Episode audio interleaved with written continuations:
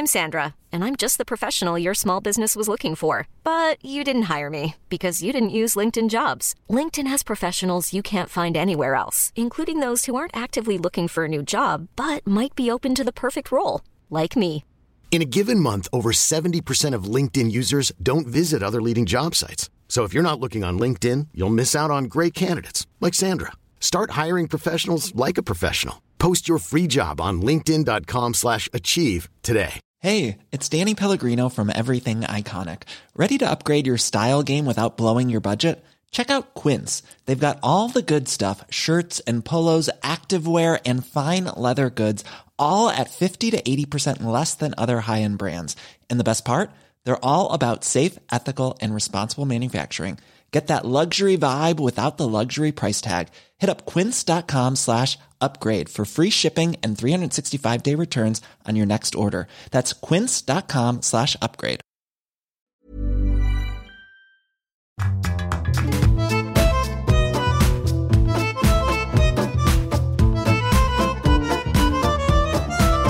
Hello, welcome along to a brand new episode of Writer's Routine. This week, we're with Ken Follett, a, a hugely successful author.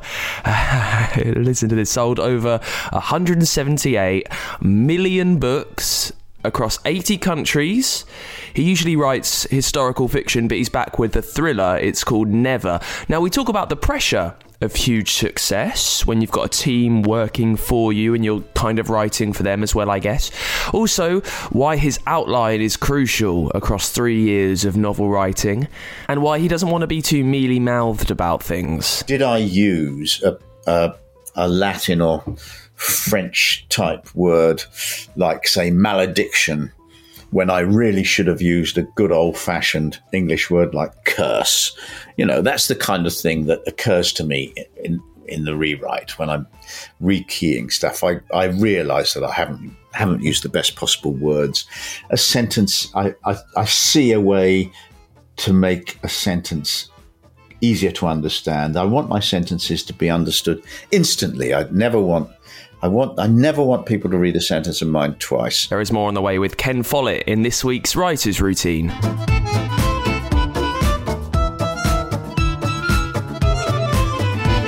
Yes. Hello, welcome to the show. It's Writer's Routine. We take a look inside the working day of some of the world's most successful authors. Uh, and that's certainly true today. Uh, my name's Dan Simpson. Thank you for finding us. Thank you for following, streaming, coming back, downloading, however you've reached us. I appreciate you being there. Uh, now, what I love most about chatting to the authors I do over the last, what, 200 episodes or so. I, and I hope you enjoy hearing this part of it at all. It's the wide range of writers we have. Some are just starting out. Some have come to it late. Uh, some non-fiction, some memoir, some kids' books, and some enormously massive. Uh, today, it's one of those. Ken Follett has sold over 178 million books across 80 countries. He has a whole staff of people working on everything else all the contracts, all the legal side of things, all the publicity. They do that so he can just focus on telling his story, on writing pretty much every day of the week. Now, we talk about how much pressure that puts on him knowing he's providing an income not just for himself but also for around 20 other people. Uh, now, if you've never heard of Ken before, if you've never read any of his books, uh, he publishes those thick, weighty, historical tomes normally uh, with thousands of pages in them. Uh, he's best known for his Kingsbridge series, the the Pillars of Earth. From that went absolutely massive. It's set in medieval times, all about building a cathedral. A series was made about it, and he's also published 35 other books. Uh, his new one is called Never. It's all about decisions that could lead to World War Three. We talk about researching the story about his china shelf that he's got at home, also how he uses pictures that he finds online for his characters, how that interweaves with his outline, uh, and why he takes like quite a portion of time, a substantial portion of time writing a novel. Uh, talking of time, I didn't have the longest time ever with Ken, and we had some tech issues as well, uh, which is why at the start I'm going quite frantically trying to make up for lost time. It's pretty frenetic. So I just thought I'd warn you about that. Uh, we jump into it as we always do with what Ken Follett sees around him in the place where he sits down to write. mainly books. This is my library in my country house, and um, all the walls are lined with bookshelves.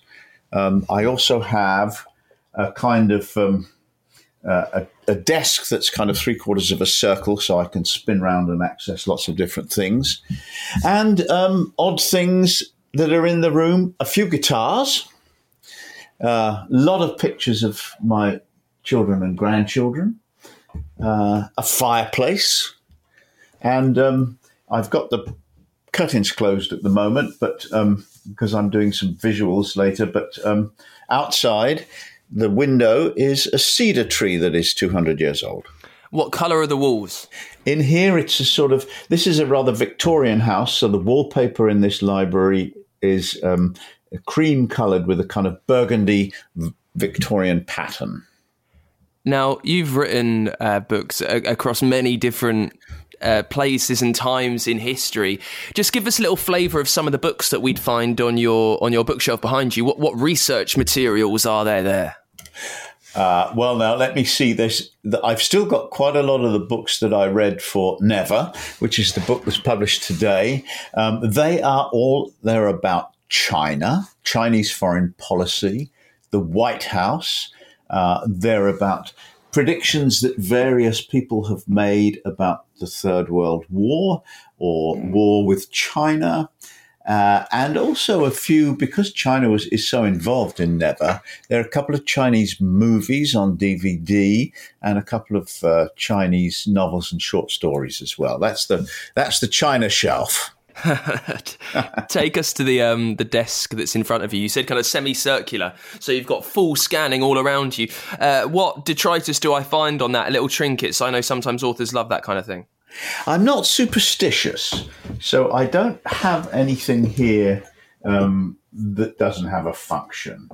I've got quite a lot of files and notebooks. I've got a letter tray, um, far more pencils and pens than I will need in the next hundred years, uh, and a few a few books close to hand that I use all the time. The Dictionary of First Names. Okay, what, what, why? I mean, you're someone who's written, I, I think, 37 books now. Uh, why are you needing a, a dictionary of first names always with you? It's hard to think of them. And of course, in real life, we don't use very many names. You know, I mean, m- most people are called Richard or William or Edward or, or you know, there's a very limited number of of first names in in common use. So you constantly have to because you want to distinguish between your characters, of course. And my books tend to have quite a lot of characters, so. Um, it's often quite difficult to think of a name that you haven't already used for somebody else. And actually, one of my notebooks that's always on my desk, at the back, I keep a list of names that I think I might be able to use. Like I've got, I've got here Jimmy Passfield, Al Crockett, Cecil Pressman, Rob Appleyard, Bartholomew Small. There you are. They're all names that I've come across. Janet G, Pauline Hand, Laura Mallet, Kathy Keithley. There we are. All names that, um, that sort of seem to me like I might be able to use them one of these days. May I ask, are these names coming to you in a in a fit of inspiration, or are you coming across them on a gravestone perhaps and thinking, "Ah, oh, Kathy Pressman, that'll be great"? no, I don't look at. I don't go into graveyards in search of names. Um, no, um, they just. Uh, it, I sit. Sometimes I sit. I wake up in the morning. Sometimes sit in bed drinking a cup of tea, and I just get good names in my head and I write them all down. Um, uh, so what what where are we? So you're on your desk. You've taken me through the notebook. You've got the the the dictionary of names. What other I guess plotting and planning materials are around you. I mean, uh, uh do I find you with post-it notes, uh, a vast spreadsheet somewhere so you can keep everything in track? Well, there are on the on the bookshelf, which is which is just in front of me, the other side of my computer screens. I have got um, some ring binders. Some have um, uh, the the materials that I gathered for Never because I still need to refer to those because I'm doing interviews about it, and some uh, refer to the, my next book, the subject of which is a secret. I know what you're going to ask me next, but I'm, I'm, not, revealing the subject. But so I have, when I come across something useful about um, some technical subject, as in, in Never, it would have been, you know, where are the um, missile sites in North Korea. That was quite important. That's quite important in Never, where are the, they have they have many missiles in North Korea. Some have nuclear warheads and some have conventional warheads. And where are they? Of course, I, mean you can you can discover this from. I mean, the Americans, the CIA, can discover this from satellite photographs, and then sometimes they just post the information. So that kind of thing, a map of North Korea showing where its nuclear missiles are. That that's the kind of thing. I mean, that's gold dust actually. So coming across something like that, uh, I would print it and uh, and put it in a file which has similar material. So I've got my files in front of me. Um, and on the same on the same shelf is the usual paraphernalia of um, bulldog clips and sellotape and elastic bands and all that kind of thing that um, that you use to keep all this stuff together. It's quite a thing when you do a lot of research. You you do a lot of research and then you're in the middle of writing the book and you think, oh, I know, I read something about that. I know that. I know where those missile sites are. Now, now, where the hell did I put that map? so it's really important to try and keep all that stuff in order. So that's the ephemera of writing. What about the actual physical practice of it? Uh, uh, is it a, a, laptop screen for you, paper and pen? You doing it the old fashioned way? Talk me through actually how the words get down. Well, I have three screens in front of me. The middle screen is the one I'm writing on. On the left hand side, normally, there is an outline of the book that I'm writing. Um, uh, I always start by writing an outline. Uh, and while I'm writing, I refer to it constantly. And when I've written the chapter or the scene, I delete it. So that's a kind of so that's a that's a a, uh, a sort of um, redacted, if you like, document, um, which basically shows me what I've got left to write. And if I if I planned to put something in chapter one and it just didn't fit, then I keep that scene up on the screen to remind me that I've got to do it at some later point. Otherwise, that story point will go um, unexplained. So that's on the left hand screen. And on the right hand screen, I have a, um, a spreadsheet in Excel on which I keep the details of the characters in the story. So as soon as a named character appears in the story, I put an entry in the spreadsheet, the person's name, usually you, their age, if their age has been mentioned when they're introduced, which usually is one way or another, um, and anything I say to describe them you know, uh, like um, like uh, a woman may may be there might be a woman who is rather beautiful, although she has a she has a big chin that suggests determination. That's a kind of thing I might say, uh, and and I would make a note. I would paste. I would cut and paste that, copy and paste that, so that I don't a I don't forget that she's got a big chin, or b so that I don't say it twice because that, that looks silly, doesn't it? So you don't want to say something like somebody's got a big chin. You don't want to say that twice. You say it once and then you make sure you don't repeat it.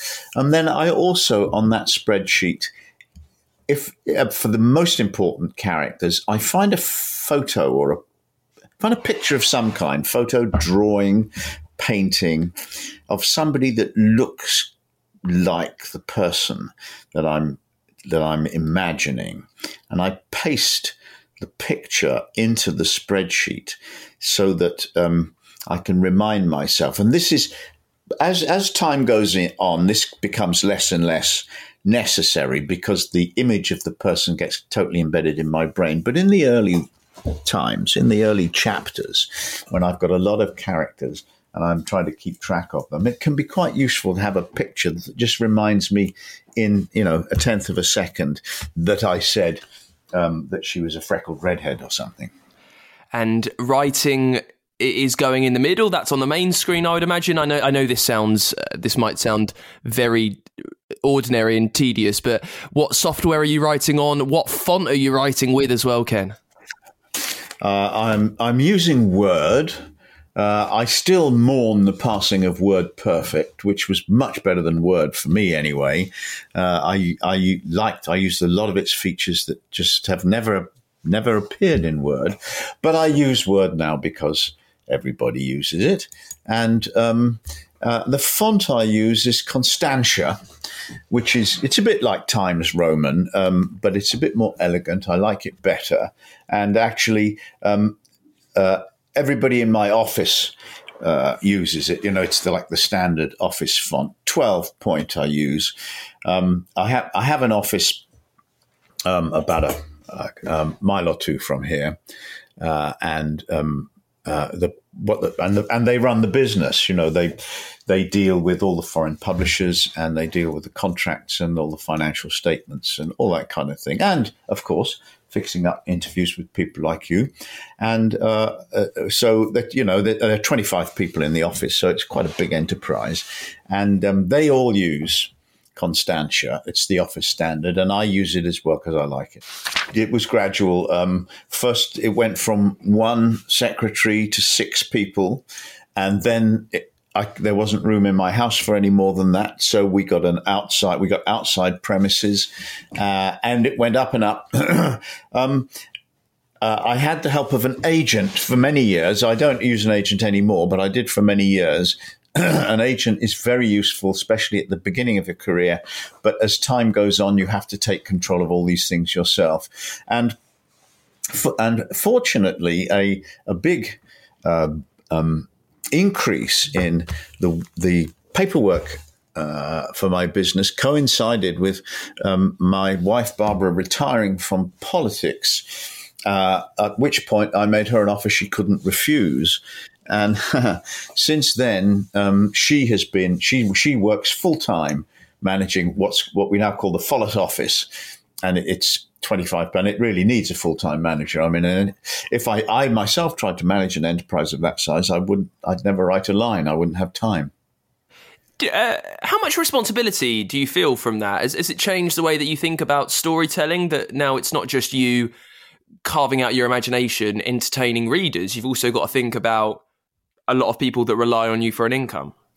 Um, it doesn't. I don't think it's made any difference um, to the way I, I write. I've always been conscious from from when I was first successful. I've always been I've always been conscious that that um, uh, a lot of people were relying on me to produce another bestseller because uh, their living was involved. It, it, it, before I had employees of my own, of course, they were my publishers in different countries.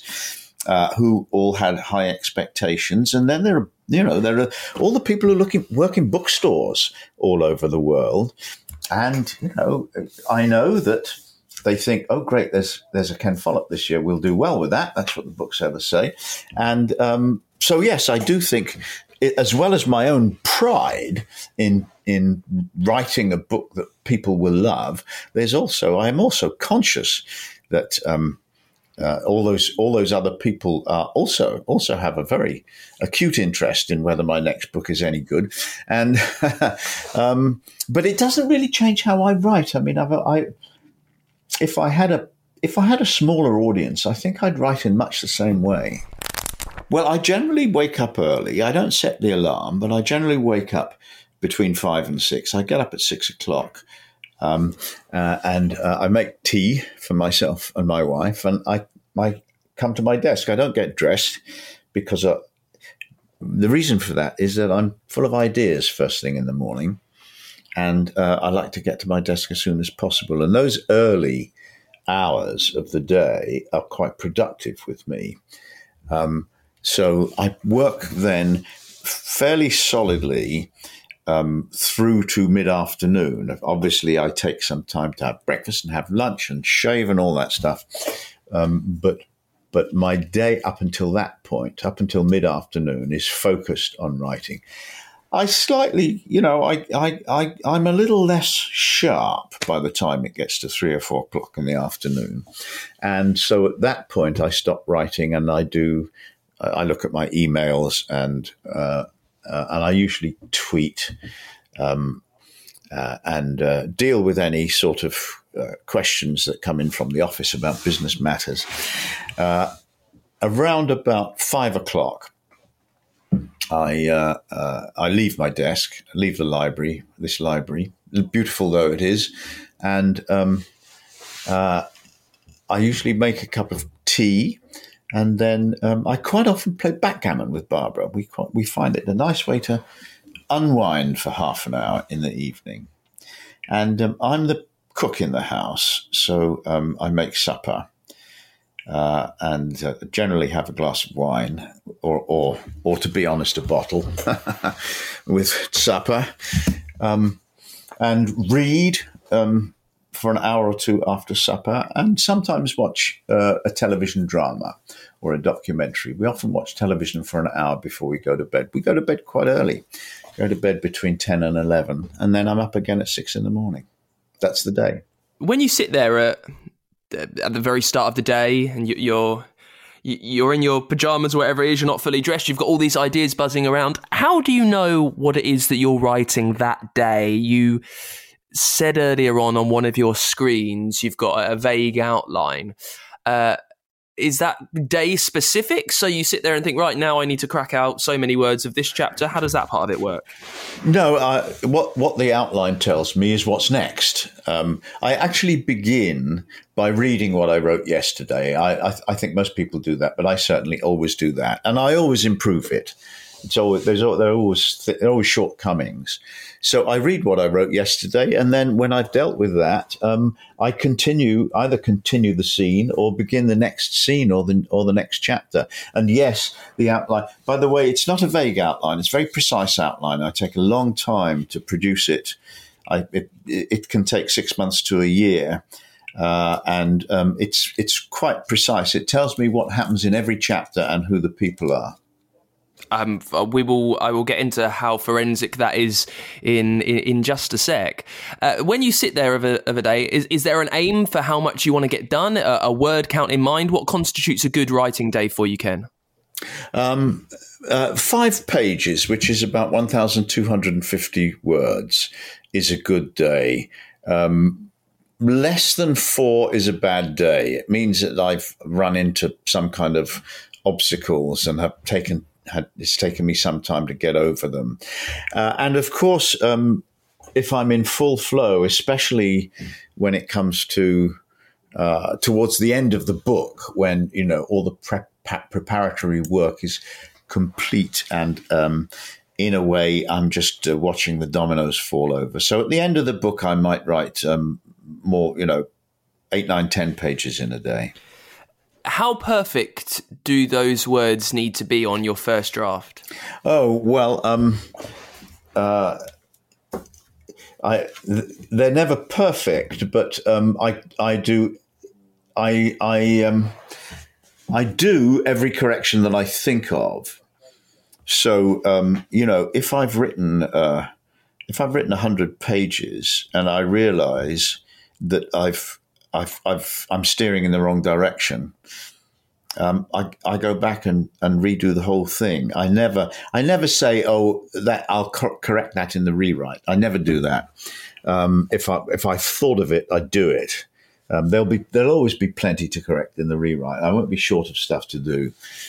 Um, so it, it, it's not that it has to be perfect because I don't. I, I, mean, it's it's it's never perfect, but if if there's a way to improve it, and I've noticed there's a way to improve it, I have to do it. What is there during the day? You mentioned various moments where you'll stop for breakfast and to have a shave. When you're when it's a hard day and, and the words are struggling to come out, uh, along your 37 books, have you learned anything that just helps unclog things a bit? Maybe a piece of music at a certain time, a cup of coffee. No, I'm afraid um, that kind of thing. I don't have any of that. Those things. I used to smoke cigarettes, and um, of course, uh, when I started writing full time, my consumption went up, you know, doubled, and um, I, I I had to uh, I had to discipline myself so so that I didn't light a cigarette every time I had to stop and think, which is absolutely fatal. And and for, for, for some years, I used to smoke a, one cigarette every hour on the hour as a way of of preventing myself from smoking 40 or 60 cigarettes a day. Uh, that was always helpful, by the way. Lighting a cigarette was always helpful, but I don't do that anymore. And uh, thank goodness. And um, so there is Barbara. My, my wife Barbara says that I, I, she knows when I'm stuck because I walk up and down a lot, and I had I wasn't conscious of that until she pointed it out to me. But I suppose that must be true. Um, uh, it doesn't really make any difference, and you really are better off sitting in front of the screen because then you know you, your hands are ready to write it, and thinking about it is is you know, thinking about it's no good. You've got to write it down. So anyway, um, uh, I don't have a magic formula. I just a friend of mine from um, from the northeast of England used to use the phrase "nut it out," meaning work it out. But work it out, like I bang. It's like bang. You know, it's a cross between working it out and banging your head on the wall. And he used to say, "Nut it out," and that's what I do. I nut it out. I just chew away at it until I think of something.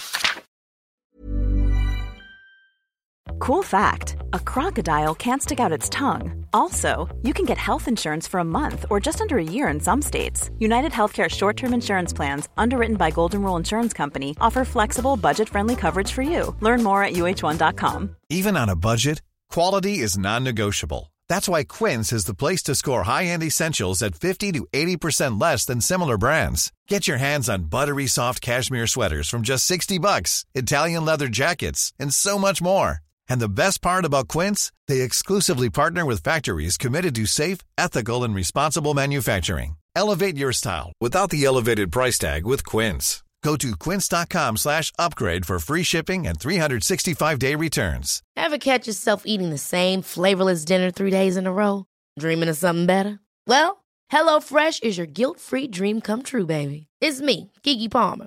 Let's wake up those taste buds with hot, juicy pecan crusted chicken or garlic butter shrimp scampi. Mm. Hello Fresh. Stop dreaming of all the delicious possibilities and dig in at HelloFresh.com. Let's get this dinner party started.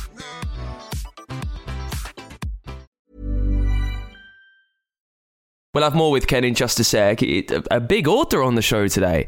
If you're enjoying learning stuff from one of the most successful writers on the planet, uh, if you've learned anything that might change the way that you tell your stories, if you want to say thanks to us for that, you can do that over on Patreon. By becoming a backer at patreon.com forward slash writers routine, uh, you get loads more things available to you. There is bonus content, even more bonus content. Uh, you get our undying thanks you get merch as well. There is also a way for your book to sponsor this show. It's I think I think this is the 200th episode. Near enough the 200th episode. If any time along the way you've learned something and you would like to say thank you, that's what you need to do. Uh, it'll help us carry on bringing you chats with the best authors around as often as we can. I don't think I think maybe we've missed one week all year. I don't know we very rarely do we miss a Friday. Um, and you can help that carry on by backing us by pledging over at patreon.com forward slash writers routine. Let's get back to it with Ken Follett then, uh, all about his new novel, Never. Uh, the events that could lead to World War III. In this half, we talk about how the process starts, what happens when he has the outline, and how he moves on with that. Also, why he wants his sentences to be understood straight away, uh, and he tries to be quite direct with them. And we pick things up talking about the writing routine of a year. Uh, he's such a, a machine of storytelling. He sells so many books. When he's finished one, how does he reset himself to start again? when I've finished finished a book, which means really that that the second draft has been reviewed by my editors. They've made a few suggestions. I've tweaked it and I've then sent it back to them and I've sent it to all the translators. That's that's that's that's a point at which I can start working on something new. I sometimes say to myself that I ought to take a couple of weeks off and and let the let the well fill up, but it never works because after a few days something will occur to me and I'll think, I wonder if that would make a story. And I, I, start working on it. I start elaborating it. I might read a book that's relevant, you know, a factual book, bit of research. And really, um, pauses just, I don't take, I don't get much pleasure from stopping work. I get pleasure from doing the work. So, um, so it would be almost immediate after I feel that I've finished a book. I almost immediately start another one, and then normally, if it's a long historical novel, I would allow a year for the outline, a year for the first draft, and a year for the rewrite. That would be my normal practice. And many, uh, some of my novels have taken longer, longer than that. Um, Pillars of the Earth was a bit longer than that. Sometimes they might be six months shorter. Never, of course, is not a long historical novel, and I and I wrote it in lockdown, so it was much quicker. But my normal practice, I would allow three years, and uh, and uh, the that initial period of writing the outline and doing the initial research is absolutely crucial. And is this five days a week of work? It is now, yeah. Now uh, there have been times when I've worked seven days. The when the publishers read the first draft of Never, uh, they were very, very keen, and they said, "They said, please, please, please, can't you rewrite it faster than normal, so that we can publish it next year instead of the year after?" And you know, Dan, when your publishers are that excited, you, you don't sort of turn your back on them and say, "No, I can't be bothered to write write write any faster." You say you say to them, "I'm so glad you love it so much, and I'm going to break my neck to do what you want." And um, so so Never was written much more quickly, but the general pattern is a year for for that that rewrite. And I don't when I rewrite, I don't edit. I key the whole thing. And that's because when I read my own sentences, I'm a bit inclined to think think that that's brilliant, Ken. You're a genius. But when I actually key them, uh, I I can I get focused on ways to improve them, and I find ways to improve the sentences that I didn't notice when I was just reading it.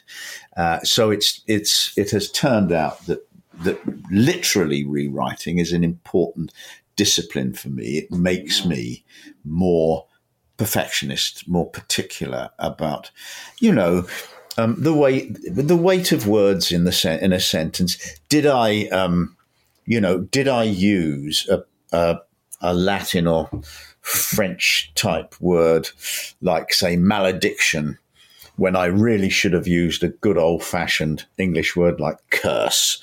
You know, that's the kind of thing that occurs to me in, in the rewrite when I'm rekeying stuff. I, I realize that I haven't haven't used the best possible words. A sentence, I, I, I see a way to make a sentence easier to understand. I want my sentences to be understood instantly. I never want I want I never want people to read a sentence of mine twice. Um, they must, if, if the sentence is any good, they'll get it as soon as they look at it. So, and but that comes with a, a bit of perfectionism in the rewriting. Well, it starts uh, uh when I have the very first idea. I might typically write down three paragraphs. And then I'll think about it, and the next day I might write a page and the and the next day two pages. And quite soon I get to the point where it's actually taking me a whole week to rewrite the outline, and it's getting more elaborate all the time. By the time I finish the outline, it's about 50 typed pages. And it says, it'll say chapter one, and then there'll be a name, uh, as it might be um, in Never. Chapter one begins with Tamara there was a young woman CIA agent in uh, uh, working in Chad, a North African country in the Sahara Desert. So, so I might say, I would say Chad. Uh, I would say Tamara is uh, 30 years old. Uh, she's from Chicago. She's working in the American embassy in Chad in North Africa, and she is an agent for the CIA. Today, she is driving to an oasis in the desert called Lake Chad, that kind of thing, uh, and uh, who's with her, um, what she looks like, uh, and it's very, very important early, early in the story for a main character. What are her hopes and fears about life in general? What is she passionate about? So, from, so as it happens, uh, uh, Tamara is is passionate passionate about freedom, and that's why she's joined the CIA because she really believes in that American virtue of freedom. Sorry to interrupt there, Ken. Uh, these the the passions and the hopes and the dreams. How are they coming to you? Is it flights of inspiration or is it studious brainstorming?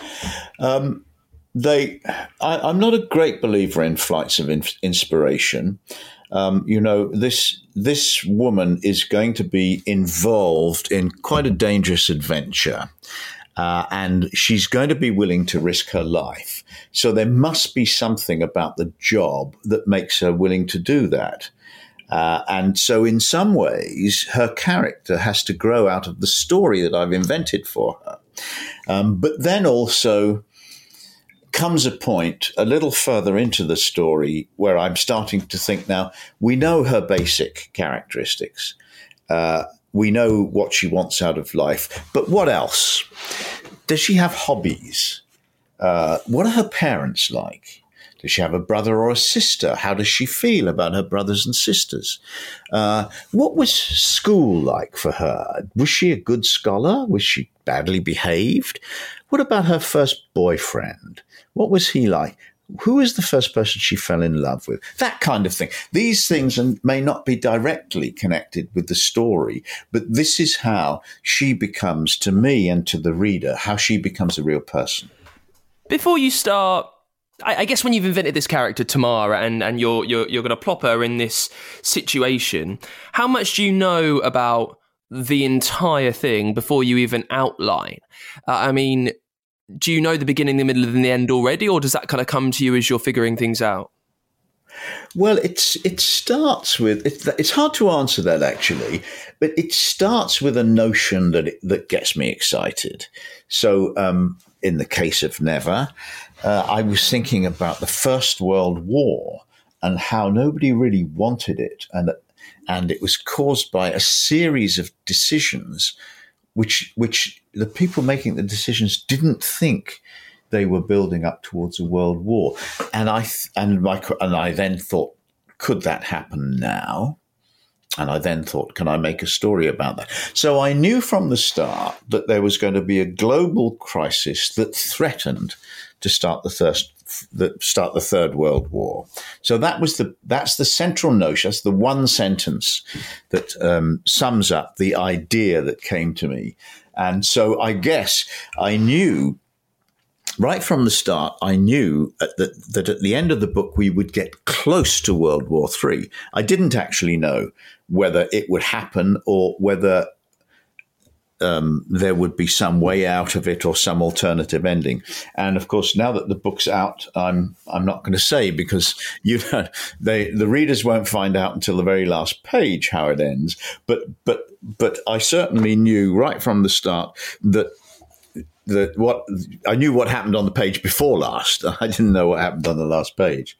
Uh, and and just lastly, Ken, as I say, uh, writing is quite often a method of self analysis. You're always getting better. Uh, otherwise, why would you do it? Uh, I don't know if this is still the same for you, as you've written so many books. Is there anything about the way that you work, the way that you write, the way that you tell the stories that you would like to improve on going forward? Uh, I hope that's not presumptuous. There may be nothing, and if that's the case, that's fine.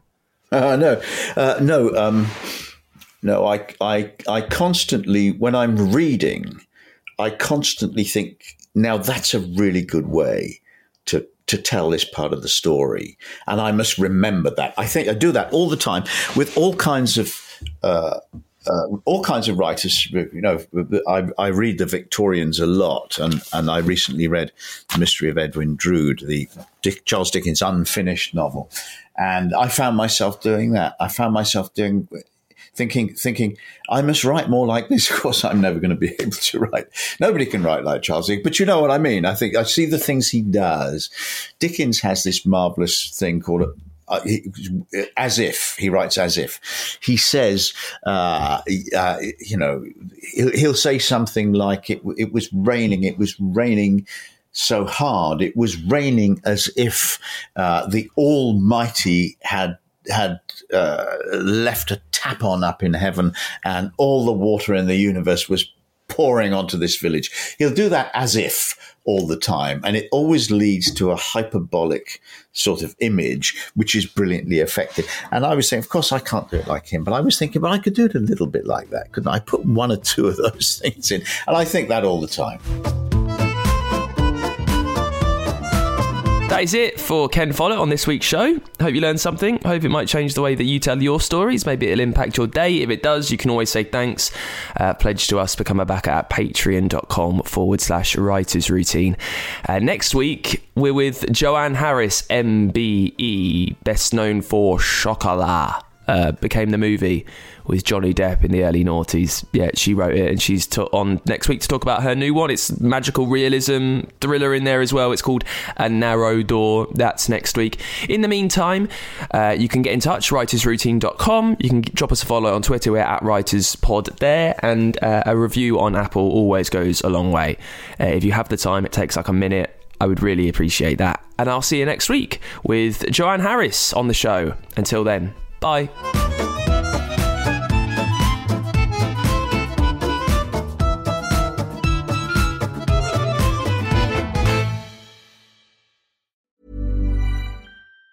Even on a budget, quality is non-negotiable. That's why Quince is the place to score high-end essentials at 50 to 80% less than similar brands. Get your hands on buttery soft cashmere sweaters from just 60 bucks, Italian leather jackets, and so much more. And the best part about Quince, they exclusively partner with factories committed to safe, ethical, and responsible manufacturing. Elevate your style without the elevated price tag with Quince. Go to quince.com slash upgrade for free shipping and 365-day returns. Hold up. What was that? Boring. No flavor. That was as bad as those leftovers you ate all week. Keke Palmer here, and it's time to say hello to something fresh and guilt-free. Hello Fresh. Jazz up dinner with pecan-crusted chicken or garlic butter shrimp scampi. Now that's music to my mouth. Hello Fresh. Let's get this dinner party started. Discover all the delicious possibilities at hellofresh.com.